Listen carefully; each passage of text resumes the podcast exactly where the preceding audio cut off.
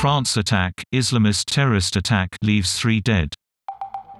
Three people have died in a knife attack at a church in Nice, in what France's president described as an Islamist terrorist attack.